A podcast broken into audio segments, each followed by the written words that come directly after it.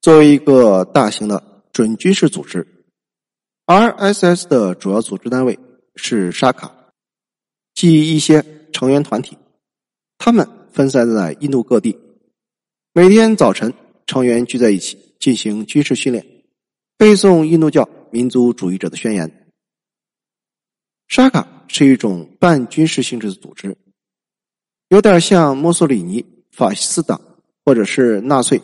希特勒青年党卫军的基本构成单位。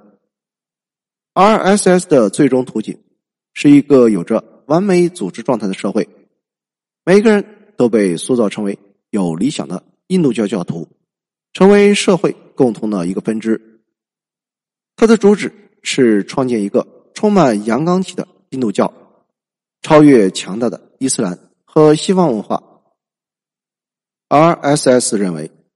在过去的几个世纪中，印度和印度教丧失了阳刚之气。印度教的脆弱使外敌轻而易举的支配了这个国家。甘地是一个典型的印度教教徒，但是他依然遭到了极右派印度教教徒的憎恨。甘地代表着非暴力，这是他们认为他缺乏阳刚气。甘地宣扬。对于其他宗教的友善，这就让他们视甘地为叛徒。印度国民志愿团的目标是建立起一个印度教的社会，社会机体的每个细胞都必须完全服从于他。而要成为国民志愿团的骨干，首先要必须立誓过独身生活，以确保人生的全部意义。就是参加这场运动。此外，不能喝酒、抽烟和吃肉。在组织形式上，RSS 深受欧洲法西斯主义的启发。他们的敬礼方式显然是法西斯式的：立正，然后将右手放到胸前，手心向下。每年一次的长官训练营是国民志愿团。遍布全国的领导人的一次大型沙卡，持续三十天。在这三十天中，每天清晨，训练者都会聚集在迎风招展的藏红花色国民志愿团旗帜下，向旗帜敬礼致敬，然后齐唱印度教民族主义者的圣歌《祖国万岁》。而在剩下的时间中，直到晚上十点，他们。将分别进行军事训练和品格培养，中间插入讨论会和一些传统比赛，比如卡巴迪等等。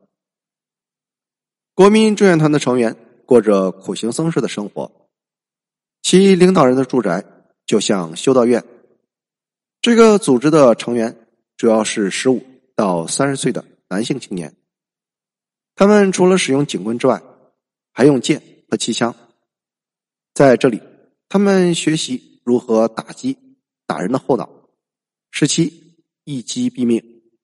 他们认为，印度的非印度教徒必须接受印度教文化，使用印度语，必须学会尊重印度教徒的宗教，必须以印度教的民族和文化为荣耀，必须完全服从印度教民族，一无所求，不应该有任何特权，更不应该享有。任何优惠权，甚至不应该有公民权。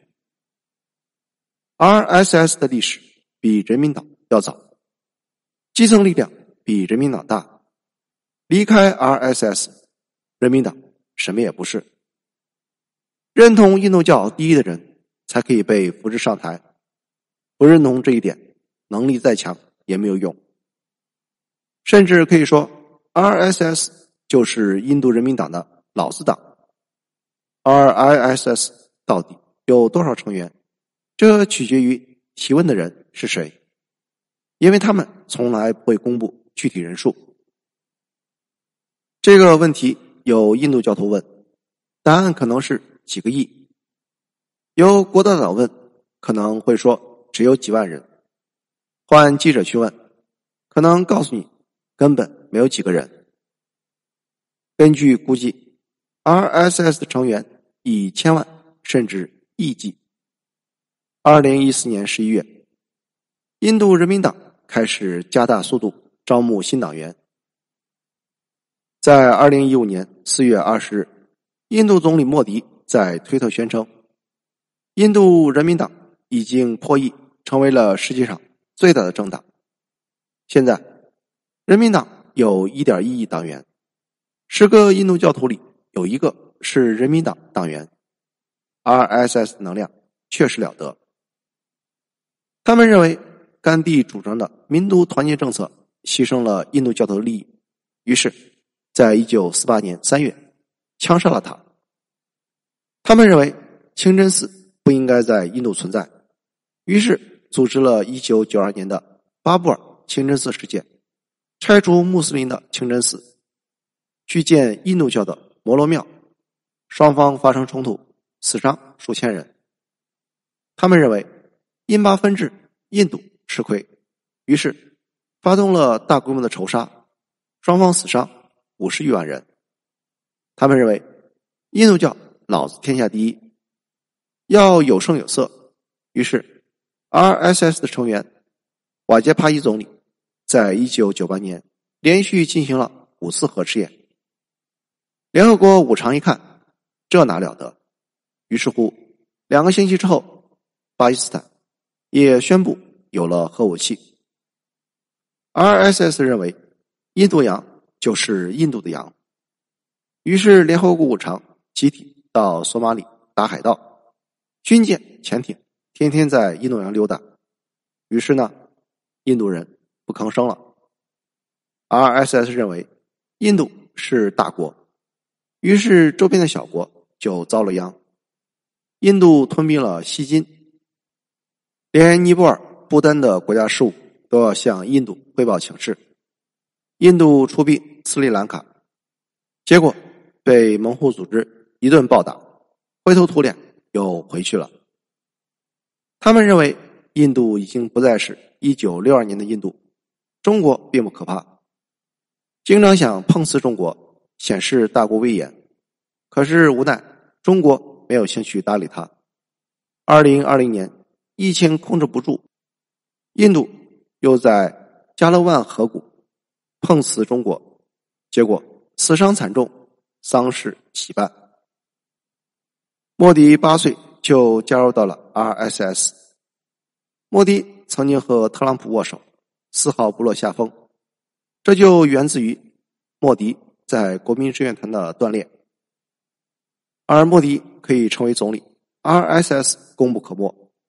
他们在基层有着上千万甚至上亿人员，不听话就打。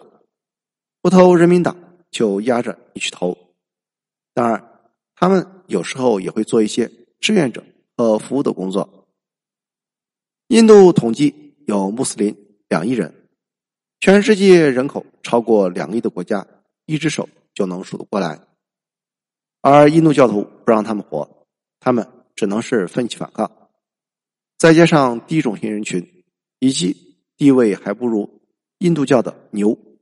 他们也需要生存。民族主义如果用好了，可以增强社会凝聚力；用歪了，必然会遭到反噬。谢谢收听，欢迎评论、点赞和转发。